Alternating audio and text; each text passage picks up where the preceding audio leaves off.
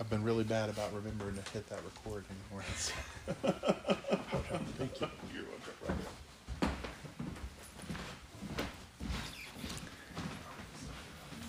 Well, good morning. It is good to be back. It's been a long time. I got to looking at my notes from last time I was up here with, for Sunday school, October 24th. And November, don't, we don't even want to talk about November. we are in the book of Hebrews, and I'm not going to go back and give a, a review of what we've done so far in the book of Hebrews. But as I was pointed out in the last time I was up here, Jesus is uh, is our high priest. Now that's an interesting thing to say because Israel had a high priest, uh, and when they came out of Egypt, the tabernacle traveled with them, basically a big tent, and this tent was in, God gave the instructions how to build this tent.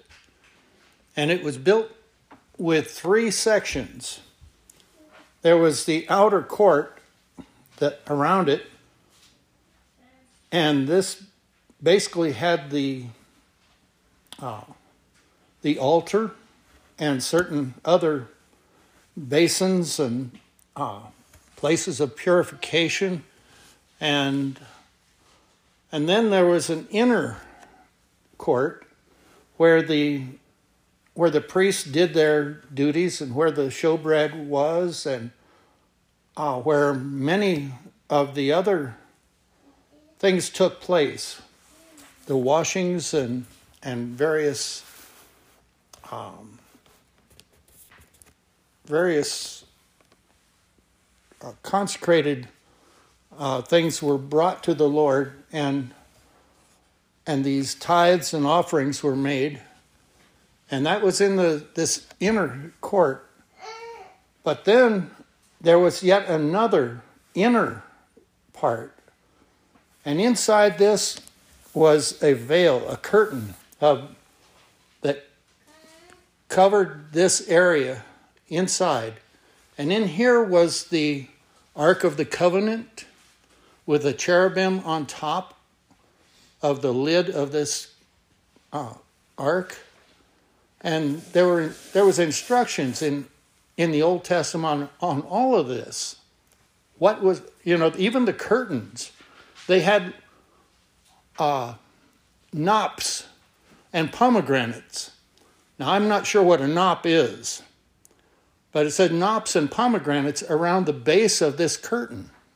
I don't know if there were weights or what they were, but this was a heavy curtain that enclosed the inner sanctuary, the Holy of Holies.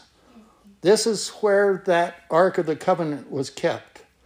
And now this was made of a certain kind of wood, and it was co- covered with gold. And it had gold inside and outside covering the this box. It's a heavy box, so, and uh, all of this was they in, inside the Ark of the Covenant were things like there was a pot of manna kept in there, which is interesting because as they gathered it in the wilderness, it would rot. It didn't inside the Ark of the Covenant, which is interesting. They kept a pot of manna in there. They kept other things inside there. But this was all the inner parts. And they said, it said that between the cherubim that were on top of the lid of this Ark of the Covenant was the place that God inhabited. This inner sanctuary was a place that was that the high priest was allowed to go into one time a year. One time to make sacrifices for himself first and also for the people. And when he went in there, he had certain responsibilities, things to do, but they tied a rope to his ankle as he went in. In case anything should happen to him, he was the only one allowed in there, the only one ever to go into that inner sanctuary. And that was only once a year. And they had bells around the, the base of his robe so that they could hear when he moved around inside there to make sure he was still alive. Because there were certain warnings and threats that God made. It says, You do things the way I want them done when you're in there. Okay? Now, this high priest was the only one. That one man was appointed. He was of the line of Aaron. He was of the Aaronic priesthood, but he was that one man that was appointed to be the high priest that during that time. And of course, he was one of the older men usually, and they passed on. And, an, and another high priest was appointed. But this is some background information because this is what I want to talk about is that position of high priest. It was an exalted point. It was, it was not something that somebody took upon themselves. You couldn't say, oh, sign me up, I want to be high priest. No, no, no, no. No, that didn't happen that way. It was one who was not elected, even, he was appointed. It was an appointment. He said, like, tag, you're it. And it was a scary position. They tied that rope around a man's ankle so they could drag him out if anything should happen to him while he was in there. Because no one else dared to go in. So, with all that as a background, let's turn to Hebrews chapter 5. And verse 4 says, And no man taketh this honor unto himself, but he that is called of God, as was Aaron. Okay, this is talking about that high priesthood. He said, So also Christ glorified not himself to be made high priest,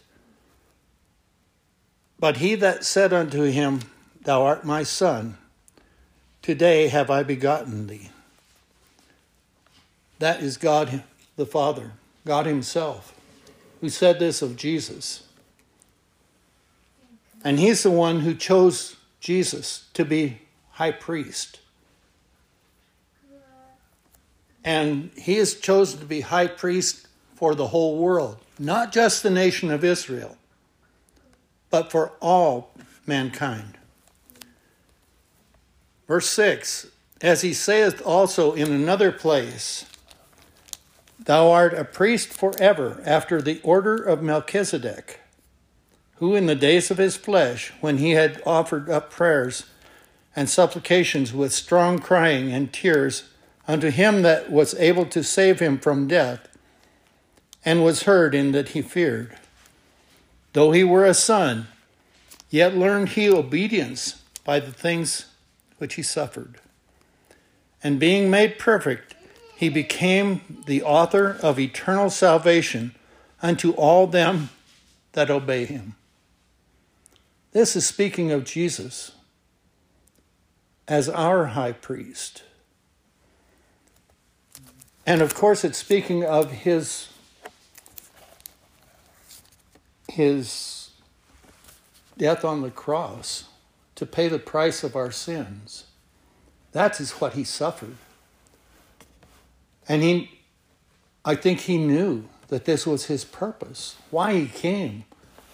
And yet he cried in the garden and asked God, if it be possible, let this cup pass from me.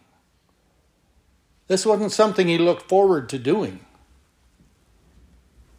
He was a man, he w- and yet he was the Son of God. But as a man, he feared. It says, who in the days of his flesh, when he had offered up prayers and supplications with strong crying and tears unto him that was able to save him from death, and was heard in that he feared. Though he were a son, yet learned he obedience by the things which he suffered. He went ahead and did the will of the Father, paid the price of our sins, though it cost him his life as a man. He gave up a lot. Gave up he suffered pain and suffering on the cross that was unbelievable. The Roman cross was not a pretty thing to see.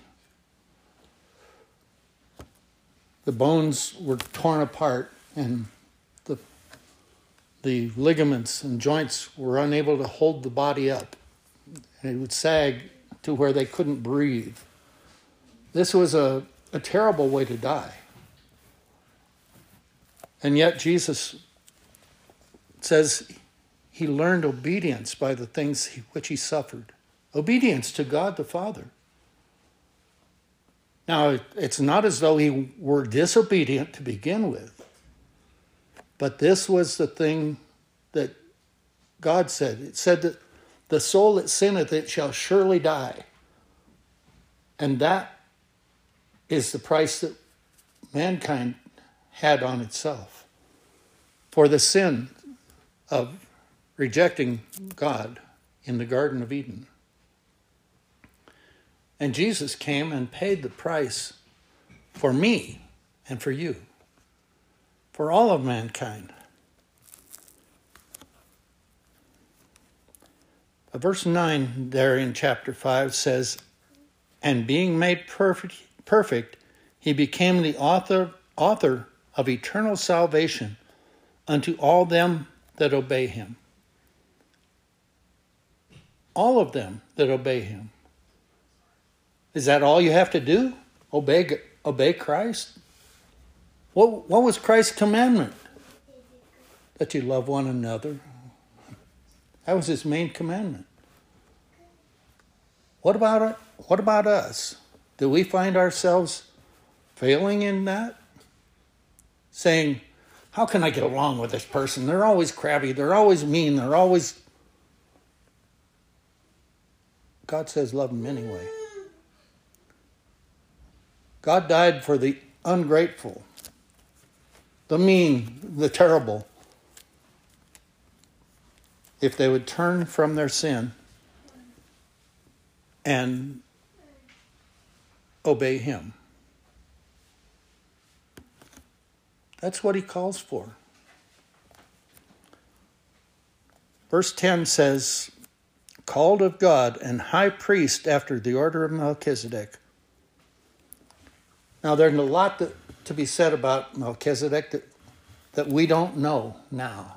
Even then, they didn't fully understand everything about that order because it says that he had no beginning and no end. And I'm not sure how, you, how a human being does that. But Abraham offered offerings after he had gone to, to war with these three kings. Abraham, just him himself, he went to war against three kings at one time. And God gave him the victory. And as he was returning with the spoils of victory from that battle, he met Melchizedek and gave a tenth of all of the spoils to him as representing a priest of God. I, I don't understand all that there is to know about Melchizedek or, or about Abraham, for that matter. But these things were an honor. Abraham honored Melchizedek as God's priest. So he was uh, given that honor. And Jesus is called of God an high priest after the order of Melchizedek, a different order than the Aaronic priesthood.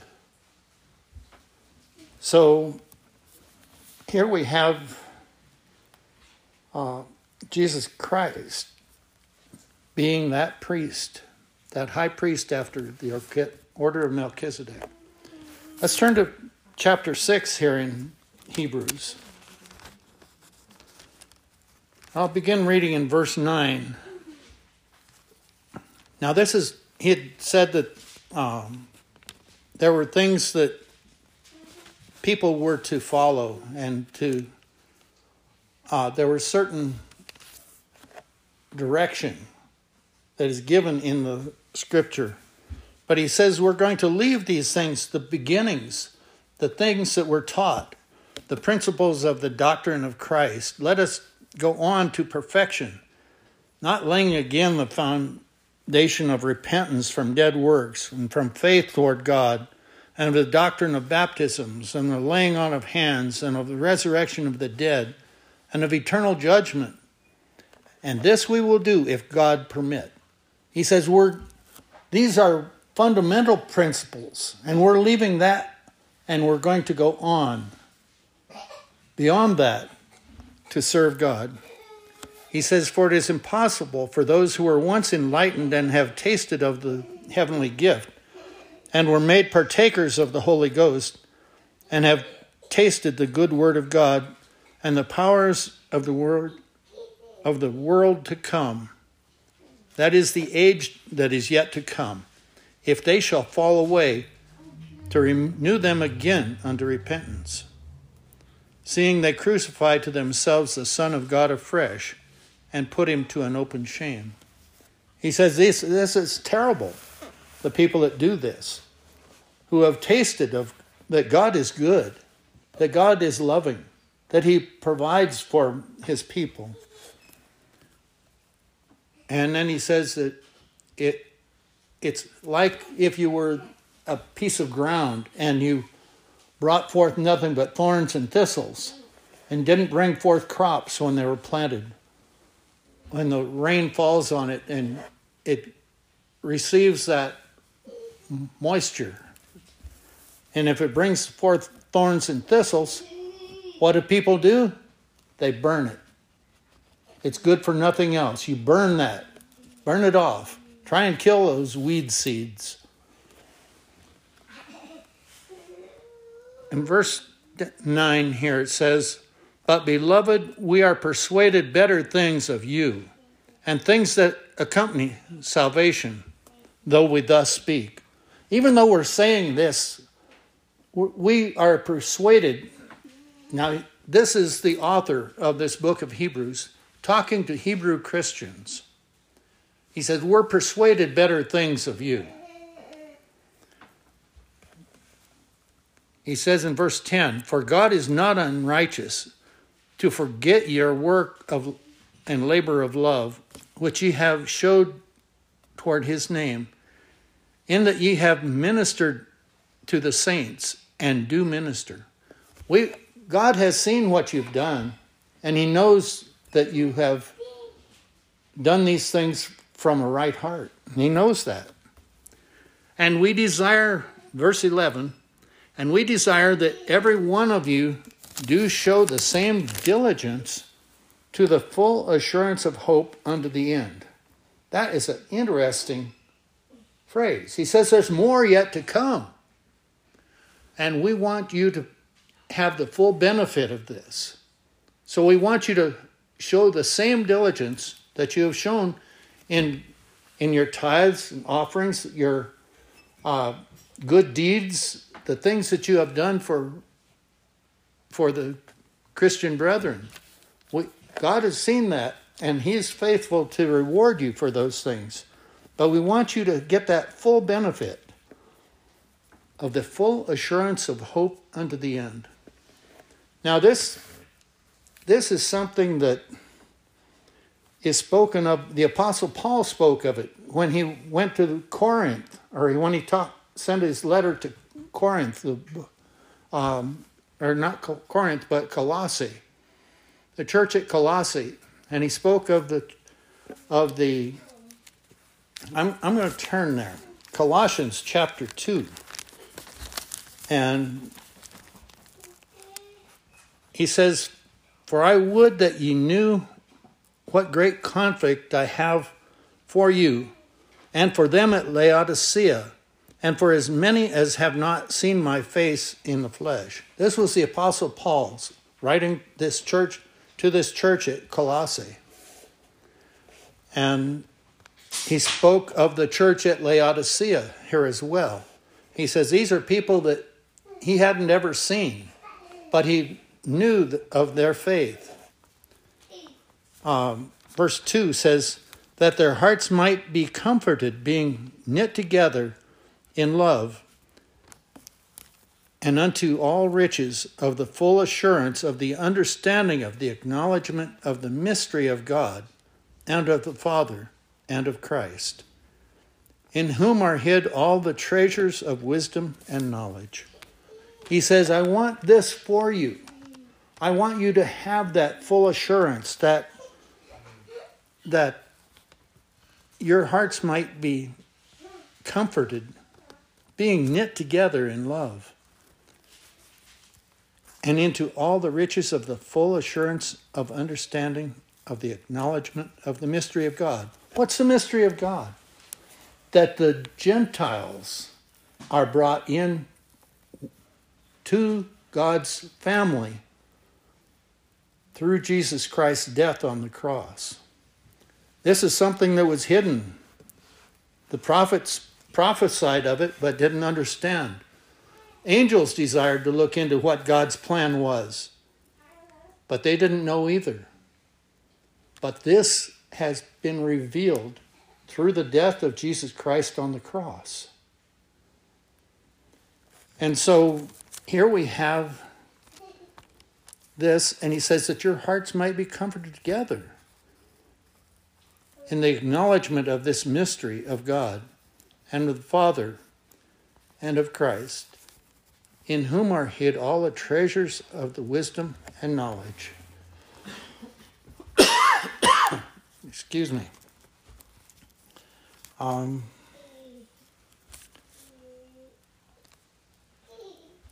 and so let's go back there again to Hebrews, to Hebrews chapter 6.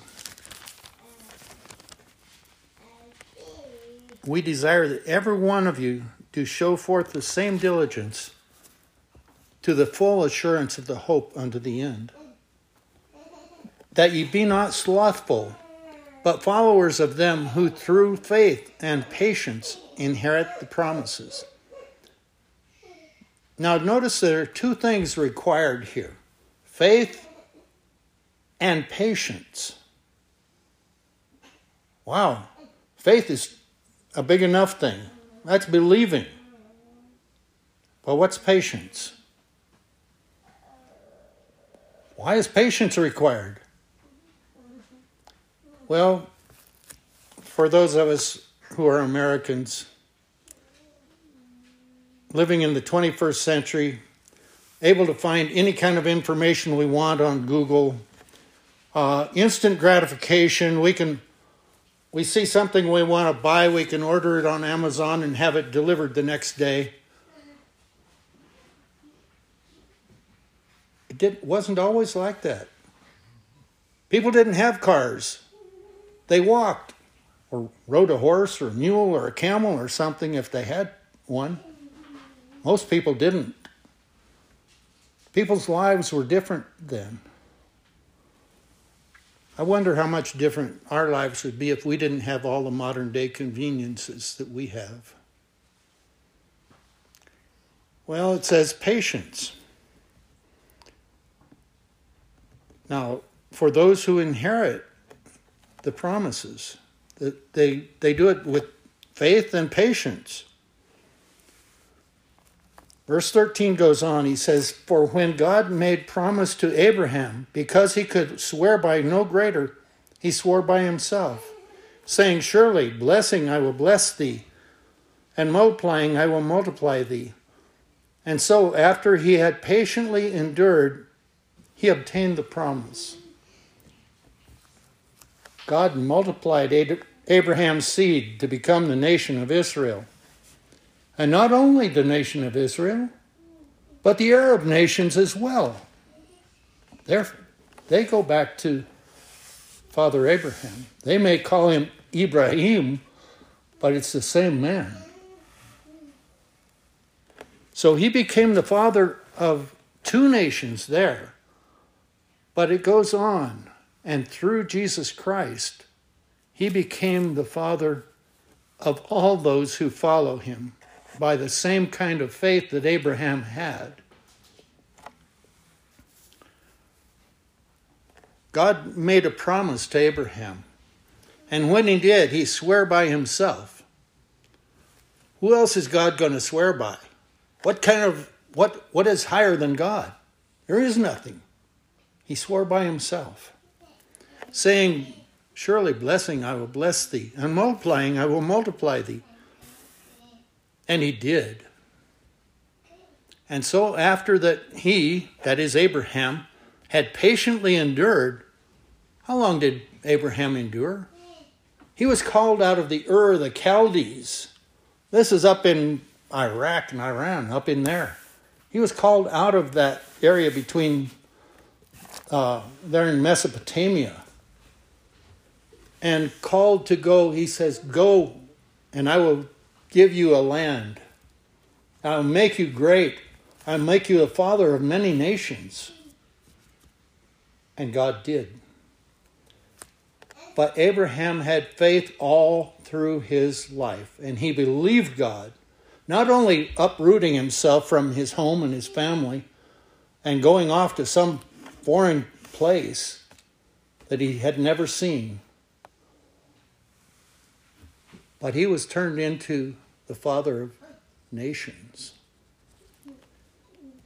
And he received that promise through faith with patience all through his life. That's the kind of faith. Believing that God could do what he said he would do and going. Just get up and go. Wow. We need that kind of faith? Me? yes. That's what God calls for. That's the kind of thing that he says here. But he patiently endured and obtained the promise. This promise made to Abraham hasn't been fully fulfilled. In that those who by faith that Abraham had enter in to God's service, they become the children of Abraham also by faith. Verse 16, it says, For men verily swear by the greater, and an oath of, for confirmation is to them an end of all strife. He says, Somebody swears that I swear on a stack of Bibles or whatever. Whatever is most important thing in the world to them, they swear by that, and they say, "Okay, okay, you believe that? You, I believe you. You'll do that." Uh, but God didn't swear by something on earth or something, even by stars of the heavens or the planets or whatever. He swore by Himself. He says, "I will accomplish this, and I will do it." What greater promise can we have? Verse 17 says, Wherein God, willing more abundantly to show unto the heirs of promise the immutability, the um, the permanent character of his word, the immutability of his counsel, confirmed it by an oath. He confirmed what he said, which he can't lie to begin with, but he confirmed it with an oath. That by two immutable things, that is, unchangeable things, in which it was impossible for God to lie, we might have a strong consolation who have fled for refuge to lay hold upon the hope set before us. This hope that God made possible through Jesus Christ. And so we have fled for refuge. What's refuge? It's a safe place. Jesus Christ is that safe place. Our faith in Him with patience, like Abraham's patience. It, but it's lifelong patience. It's continuing, ongoing, daily faith in God, believing that what God said, He will do, just as Abraham did. Which hope we have as an anchor of the soul. Now, that's an interesting thought. Our, my soul is anchored to God, in, to those immutable promises, those things that don't change. Which hope we have as an anchor of the soul, both sure and steadfast, which entereth into that within the veil. Within the veil. Wait a minute. The veil was that curtain on the inner sanctuary of the of the tabernacle, also of the temple. When they built the temple there in Jerusalem, they had a the similar sort of setup. And inside that inner sanctuary was where God lived. Jesus has entered into that which is within the veil. What's within the veil?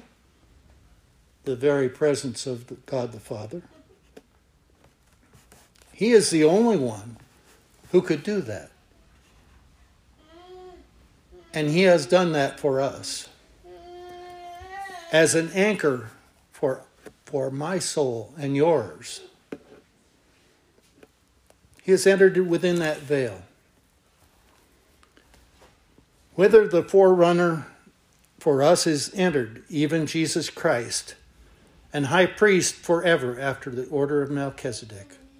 He is my high priest. He's your high priest. He's the one you go to in time of need. He is the one who intercedes when we have sinned. He is the one that we go to as our advocate, if you will, our lawyer in, in God's court. He is the only one who can do that. He is our high priest. He makes sacrifices for us as he made a sacrifice for us for our sins. He paid the price. He was the propitiation for our sins, for yours and mine. And so he has the right to enter into that high place every single day. Now, you, well, how do you know that? Let's let's turn to the book of. Uh, let's see. There's three places. There's Matthew, Mark, and Luke that the account give this account. Uh, let's turn to Mark, fifteen thirty-eight. Mark 15 and verse 38. This is the crucifixion of Jesus Christ. Verse 37 says, And Jesus cried with a loud voice and gave up the ghost. He died on the cross. And the veil of the temple was rent in twain from top to bottom that veil between the holiest of holies and the rest of the temple was ripped in two from top to bottom. Not from bottom to top, from top to bottom. God did that. He destroyed that division that cut us off from God, God the Father Himself. And Jesus entered into that holiest of holies as our high priest to represent us before God. So I, I could read these other places in, in Matthew and Luke, but it says the same thing. That when Jesus gave up the ghost and died, that veil was rent in two. It was shredded, taken apart. So that God wasn't hiding from anybody. No one was kept from approaching the throne of God through Jesus Christ. It is only through Jesus Christ that we approach the throne of God. But that veil, that curtain, has been torn apart now so that we can.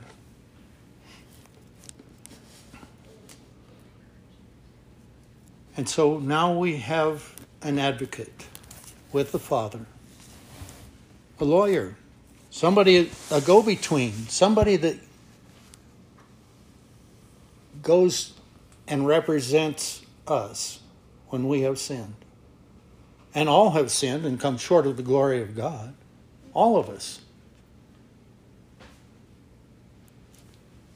book of First John, chapter 2, says, My little children, these things I write unto you, that ye sin not. And if any man sin, we have an advocate with the Father, Christ, Jesus Christ, the righteous. And he is the propitiation, the the expiation, the full payment, the complete resolution for our sins.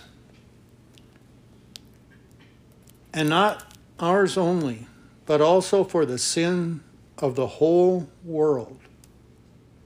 For all of those who would by faith approach the throne of God and ask to ask for forgiveness and to have faith to believe that God can do this, has done it through the mystery of Jesus Christ dying on the cross to pay the price of my sin, your sin, the world's sin, everyone's sin. God is able, and He has done it.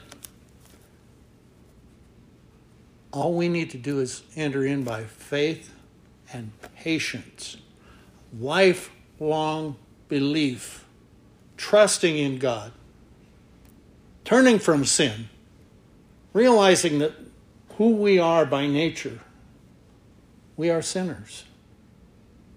But God has loved us anyway and sent his son to die for me and for you and for the whole world. All he asks is that faith, that ongoing faith, a continual faith, a steady faith. That's a big order for me. It's a big order for you. It was a big order for Abraham. But for those who go on and receive the promises of God, that's what's required. It's required of me, it's required of you. We each have that choice. We're each responsible to God through Jesus Christ for what we do in our lives. And asking for direction. I mean, when you're lost, if you don't ask for direction, guess what? You'll stay lost.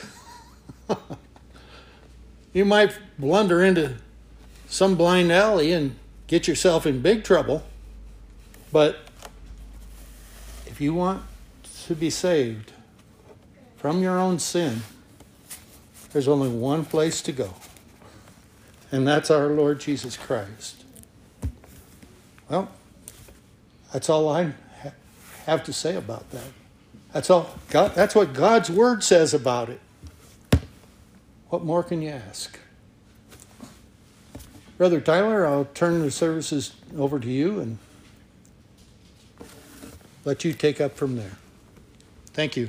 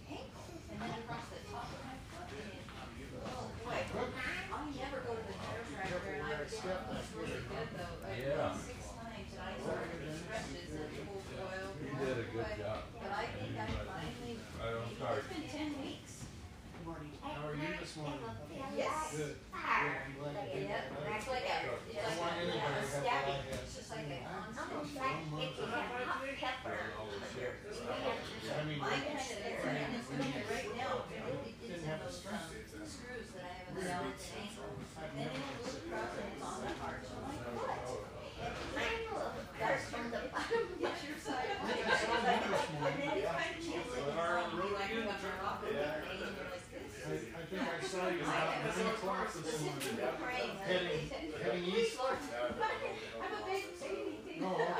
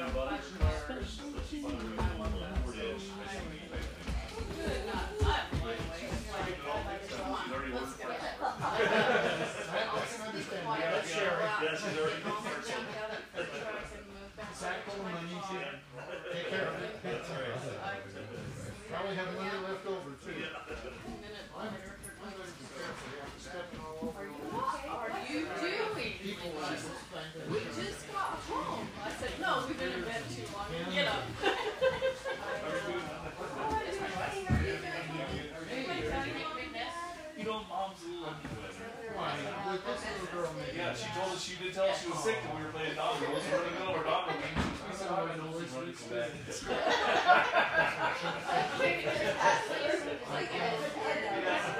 Oh, well, yeah. That's funny. Told that before we got here.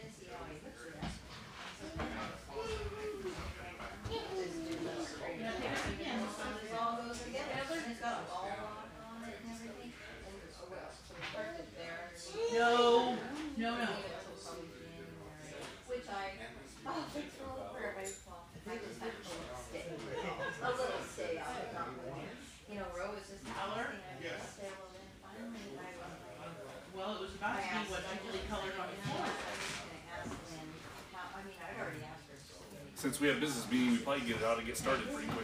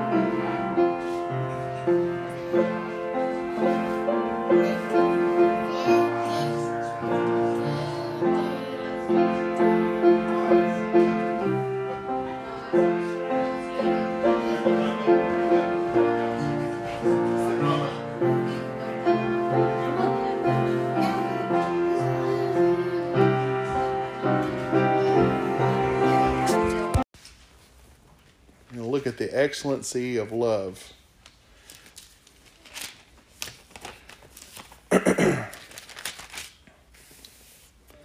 First Corinthians chapter 1 start there in verse one, uh, th- chapter 13 and verse 1 rather it says though i speak with the tongues of men and angels and have not charity i have become as sounding brass or tinkling cymbal and though I have the gift of prophecy and understand all mysteries and all knowledge, and that I though I have all faith so as I could remove mountains and have not charity, I have nothing.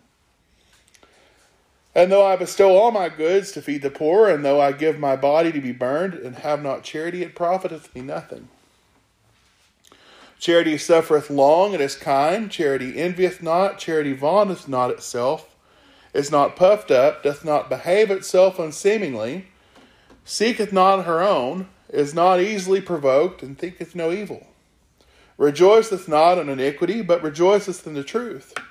Beareth all things, believeth all things, hopeth all things, endureth all things. Charity never faileth, but whether there be prophecies, they shall fail. Whether there be tongues, they shall cease. Whether there be knowledge, it shall vanish away. For we know it in part, and we prophesy in part. But when that which is perfect is come, then that which is in part shall be done away with. When I was a child, I spake as a child, I understood as a child, and I thought as a child. But when I became a man, I put away childish things. For now we see through glass darkly, but then face to face. Now I know in part, but then I, shall I know even as also I am known. And now abideth faith, hope, and charity, these three, but the greatest of these is charity. We, we understand that charity means love. I, I believe that in our study of the scripture that love is the crowning description of our New Testament relationship with the Lord and His people. The actions that we carry out, he mentions knowledge, wisdom, faith, speaking to others. If love isn't present, then we're counterfeit of sort. Because the world does all those things. But if they don't if they don't have love, they don't manifest the love of Christ. It looks and appears that way, but it's not the same as the love of Christ. But the admonition here was that love is the crowning achievement of the Lord's work. Let's look at Matthew chapter 7. Matthew chapter 7 and verse 18 is where we'll start. Matthew chapter 7 and verse 18.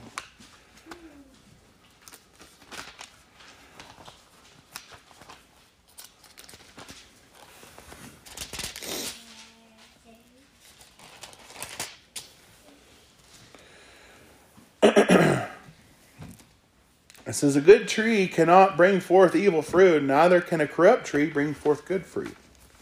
Every tree that bringeth not forth good fruit is hewn down and cast into the fire. Wherefore by their fruits ye shall know them. Not every one that saith unto me, Lord, Lord, shall enter into the kingdom of heaven, but he that doth the will of my Father which is in heaven. Many will say to me, Lord, Lord, have we not prophesied in thy name, and in thy name have cast out demons? And in thy name have done wonderful works. And then will I profess unto them, I will never know you. Depart from me, you that work iniquity. Of course, a lot of that's talking about false teachers, but the same thing here. If we don't have that love in our service to the Lord,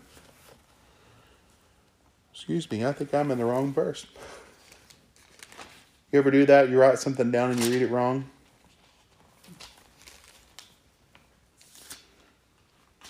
I do that quite often, y'all, so y'all forgive me. I'm sorry. I'll get it out, though. what I intended to read was a little bit different, but nonetheless, the scripture that I intended to read talked about what what comes out of a man defiles him. There we go. That's what I'm looking for.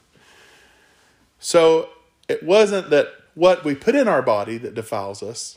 I know I read the scripture there about producing good fruit, and I believe that love is one of those fruits. If we don't produce that that love and those attributes that come from the Lord, then we're in essence we're cast down and cast into the fire. We're we're not producing those things which the Lord would have us to do. But, anyways, in the scripture I was wanting to read, talked about what we take in. It's not what we take in that defiles us, but what proceeds out of our heart that defiles us. And for some reason, I can't find that right now. But so regarding what we eat, that's not the problem. It's what proceeds out of our heart. And those things that proceed out of us are not the love of the Lord or the love of what we are to do as His people, serving Him, then what comes out of us? It's not love, apparently, if we're not ex- exemplifying those characteristics. But if that is the crowning crowning description of what the Lord's people is, then we should be exemplifying that according to the, the example that Christ led for us. Matthew chapter 18. I'll move on to the next point.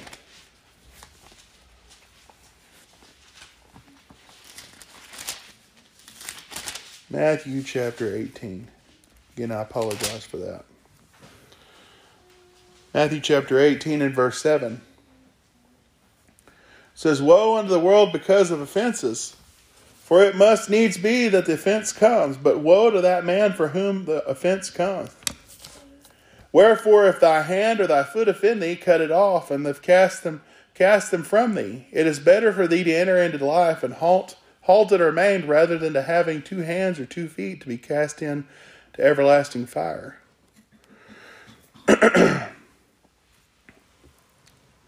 And if thine eye offend thee, pluck it out. If it cast from thee, then it is better for thee to enter into life with one, rather than having two eyes to be cast into hellfire.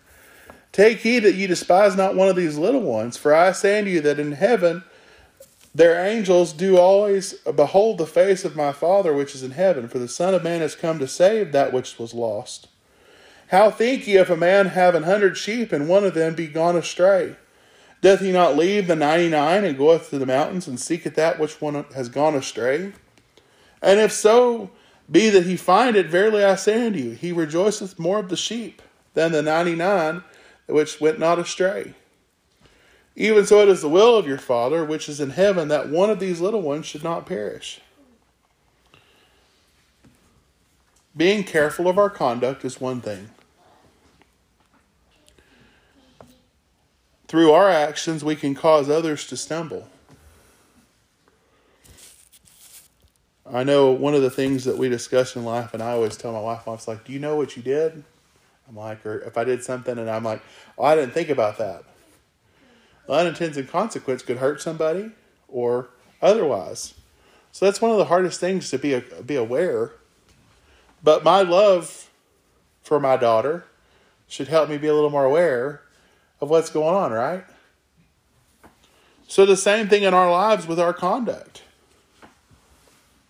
We need to be aware of, of those around us, our brothers and sisters in Christ, those that need to serve the Lord, exhibiting that self same love that Christ did for them, so that they might see the good things that are in us. And say, I would like to see that in me. I would hope that displaying love for those around us, uh, chief being those that visit us, those that we come into contact with, if we don't exhibit that same love to them as Christ did for us, then how else can we expect them to serve the Lord if we're not exhibiting that self same love that Christ did? It's they're not going to get it. So we are responsible in our service to God. Are, are we exhibiting this concern for one another and for those that need to serve the Lord? Or do we have a double standard set? Don and I have been talking about double standards this week, and I'm I'm a little dense trying to get it. So, but double standard is when you set different set of rules for yourself and a different set of rules for others. and they fail to carry out what you think they should do while you're not doing the same thing. So those double standards can really get us in trouble. So it's easy for us to tie up those that are new converts in the faith, those that serve the Lord, that we kill them spiritually. We don't exhibit that love or that that which the Lord was talking about over there, uh, the, Paul was talking about over there in First Corinthians about those that serve the Lord. So where is our heart our heart presently? Let's go back over to 1 Corinthians again.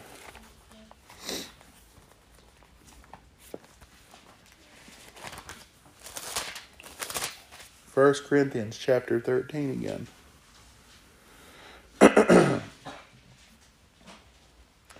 Verse 3 it says, And though I bestow all of my goods to feed the poor, and though I give my body to be burned, and have not charity, it profiteth me nothing. It says, Charity suffereth long and is kind, charity envieth not, charity vaunteth itself not, is not puffed up, doth not behave itself unseemly, seek, uh, seeketh not her own, is not easily provoked, and thinketh no evil. So, these attributes are attributes of the Lord's people, or should be. And he says there, if you don't do those things, if you do all those things but you haven't loved, then you have nothing.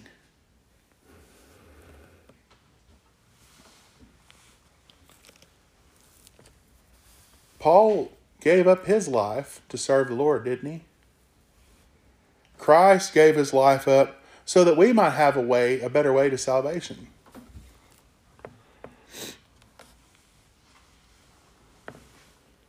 Follow those examples. Those are the examples we should follow. The rich young ruler, which we talked about last week. We see the account there. He was told, he says, I've, I've watched you. Have you done all these things? He said, Yes, I've done all these things from my youth on up.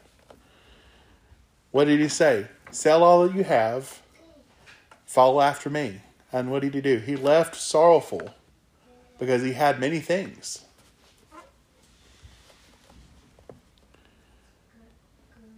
We love the Lord like we think we do, we wouldn't have had any, we shouldn't have any trouble giving up those things and moving on to follow the Lord.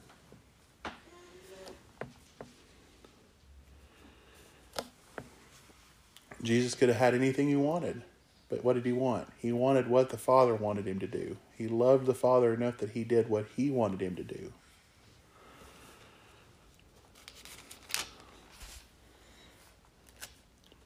First John chapter 1. First John chapter 1.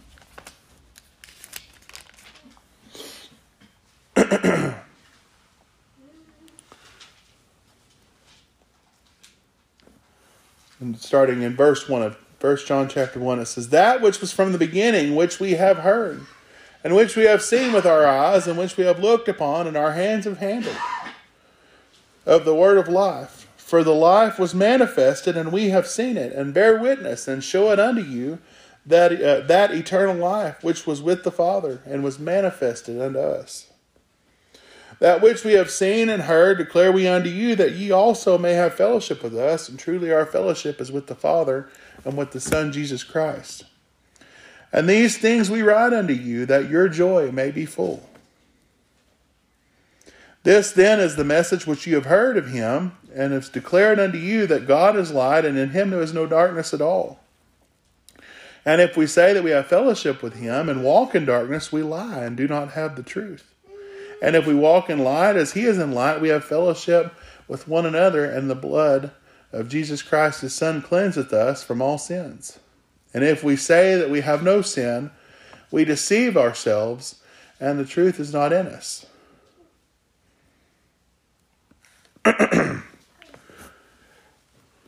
John includes such as the witness of his love for the church, the people that assemble together. That we bear witness of the truth mentioned regarding our service. So, how do we demonstrate such love? By doing as the Lord has called us to, having con- care and concern and regard for one another and their well being.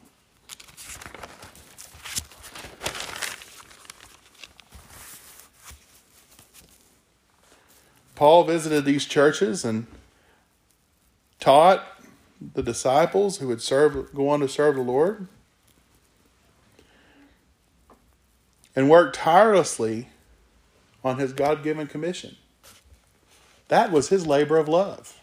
That was how The Lord intended for him to demonstrate that love. This is our self same duty. Let's turn back over to 1 Corinthians chapter 13 again. Just so we get this get get get what this is saying here. He says in verse 4 Charity suffereth long and is kind, charity envieth not, charity vaunteth not itself, is not puffed up. It does not behave itself unseemingly, or seeketh not her own, and it is not easily provoked, thinketh no evil, rejoiceth not in iniquity, but rejoiceth in the truth. Beareth all things, believeth all things, and hopeth all things, and endureth all things. Charity never faileth, but whether there be prophecy, there shall fail. Whether there be tongues, they shall cease, and whether there be knowledge, it shall vanish away. So, again, in these first couple these these verses here, it suffereth long. How often did Peter, uh, did Paul subject himself to the torture of men, just because he loved doing what the Lord called him to do? We we don't understand the difficulties that brother paul faced. We don't see those things in this country this day and age. We get a little upset when people tell us that we don't approve of homosexuality we don't approve of this. And we get a little upset we're being persecuted but we don't know what persecution truly is. To love our enemies despite what they throw at us I get upset when somebody cuts me off on the freeway. But Donna, Donna and I, we had an instance yesterday. I was trying to get something fixed in the car, and I pulled over on the side of the interstate, and I got out and ran around the car to fix Jubilee's car seat. And I got so upset at this guy that that come got this close to the line. I'm trying to walk around the vehicle, and I says he ought to know that I'm supposed. To, I'm walking here. Well, Donna's like, "What are you upset about? He didn't hit you. You you're you're, you're the one walking around the side. I'm like, well, you're, you're, you're right. I didn't want to admit it, but, but she was right. She's like, you do the same thing. You can't say anything until you don't do the same thing. I was like, yes, dear. That's why my wife is wonderful. She loves me despite my flaws. but Brother Paul, back on the subject without chasing rabbits and talking about Donna. This is our this is our self same duty here. We we need to not seek our own, not be not be provoked. We can't show our demonstrate our love if we're mad or fuming at other people and causing problems. They don't they won't see any love there, will they? Let's look at Matthew chapter six.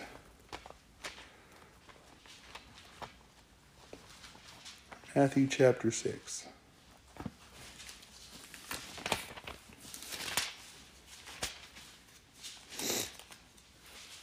Just, just two verses there, verse 1 and verse 2. It says, Take heed that ye do not do not your alms before men to be seen of them, otherwise ye have no reward of your Father which is in heaven.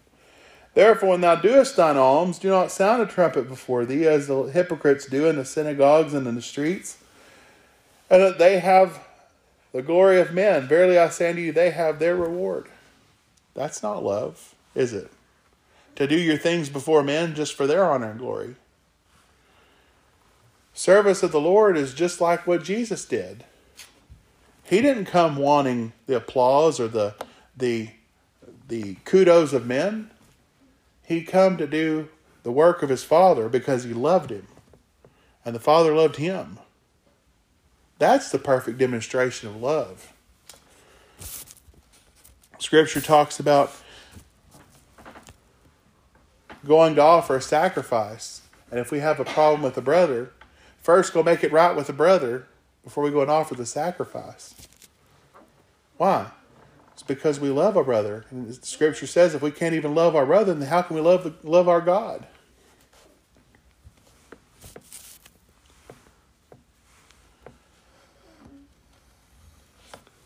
Helping our brothers and sisters in Christ, helping those that need help, the sick, those, etc., that the scripture talks about, is important.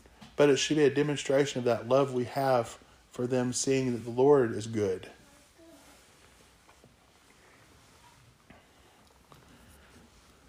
And not just so that we can receive a reward. That comes with it, but because we love the Lord for who He is and what He's done for us. Let's look at Proverbs 17. I knew I wouldn't get all the way through this chapter. I, I just knew it wasn't going to happen, y'all. I'll have to put up with me for one more one more Sunday preaching about this. That's what the Lord will have me to do. Proverbs chapter 17.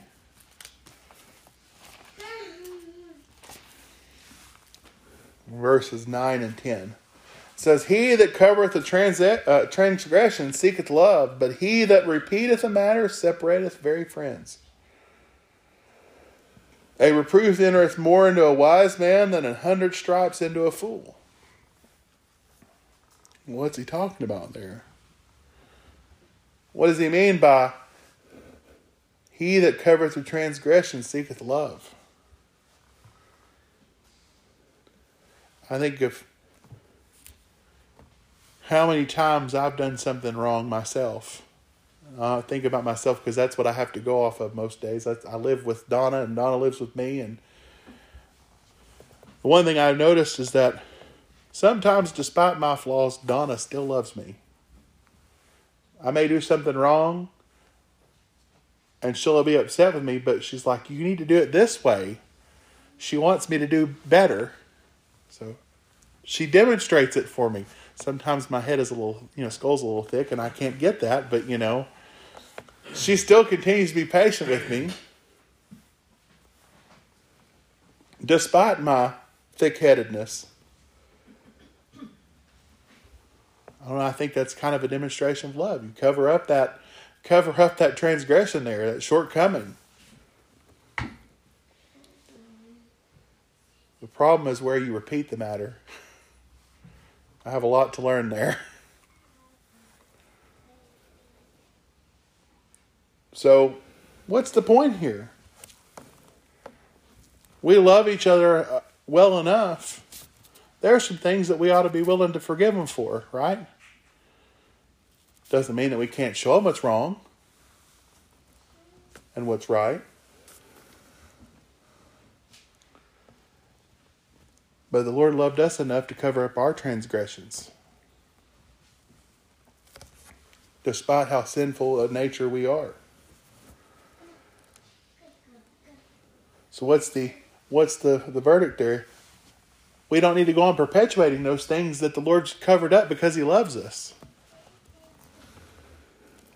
And he goes on there in verse in the next verse, he says, And a reproof entereth more into a wise man than a hundred stripes into a fool. Keep carrying it out. what happens? Wise man gets it, the foolish man doesn't.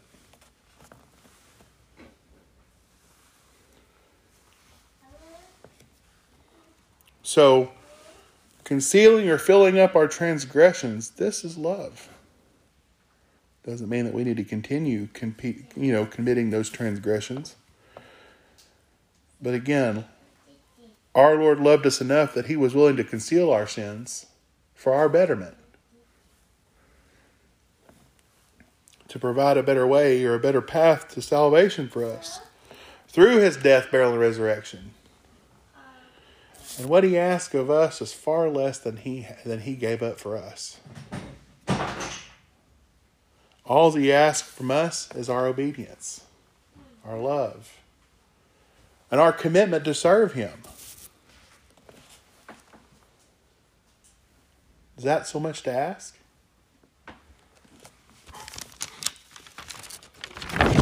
Some days I think we put a little more too much trouble on it than we sh- than we should. I think it's we make it so much harder on ourselves serving the Lord.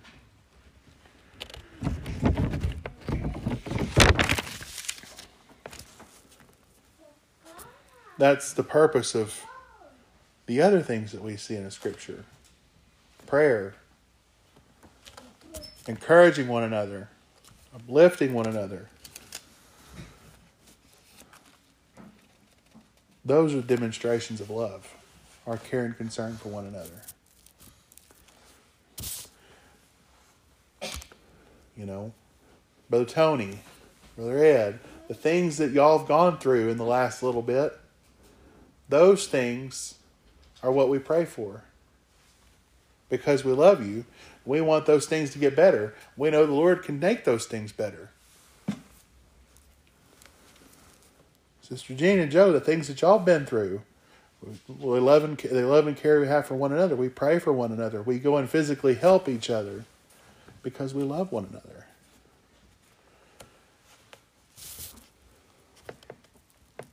These things are what what make our service to Lord worthwhile. Our hearts focused on those things. The excellency of love. And there are benefits to love too. Let's turn back over to 1 Corinthians chapter 13 and we'll close.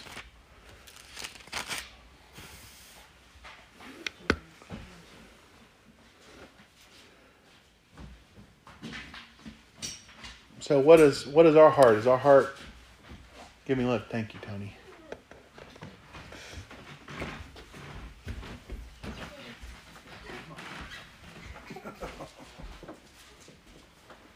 have an escapee. 1 Corinthians chapter 13, and we'll close. Starting in verse 6 there, it says, Rejoiceth not in iniquity, but rejoiceth in the truth. Beareth all things, believeth all things, hopeth all things, endure all things. Charity never faileth, but whether there be prophecy, they shall fail. Whether there be tongues, they shall cease. Whether there be knowledge, it shall vanish away. For we know in part, and we prophesy in part. But when that which is perfect is come, then that which is in part shall be done away with. So, when something bad is done, do we rejoice in it? No, we don't.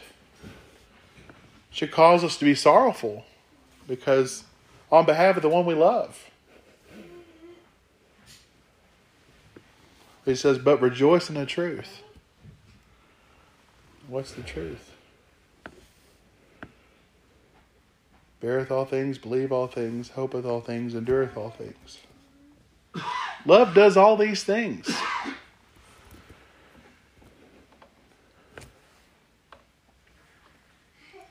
And it says there in the beginning of verse 8 charity never faileth. Love does not fail. There are many things in life that fail us, but love doesn't fail us. If love failed us, then we wouldn't have had a better opportunity to serve the Lord today as we do.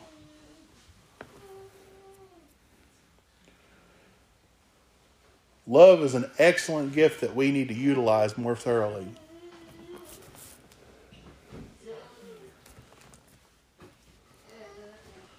Love is just like our faith, too.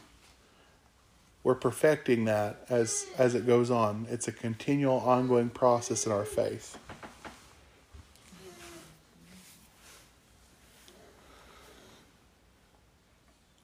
We have the opportunity to demonstrate that love by following the example that Christ provided us. So, are we demonstrating it? Are we living it? And if we're not living it, are we looking out to find out what we're not doing to do it more perfectly?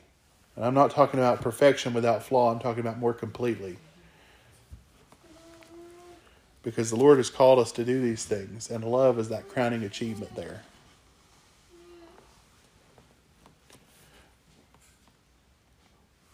So let us think on these things how we might exercise our love and how we might do these things that would honor and glorify the Lord more appropriately. And not do them for ourselves, but for serving the Lord. Well, that's all I have for you this morning. I hope that that's it's been an encouragement for you.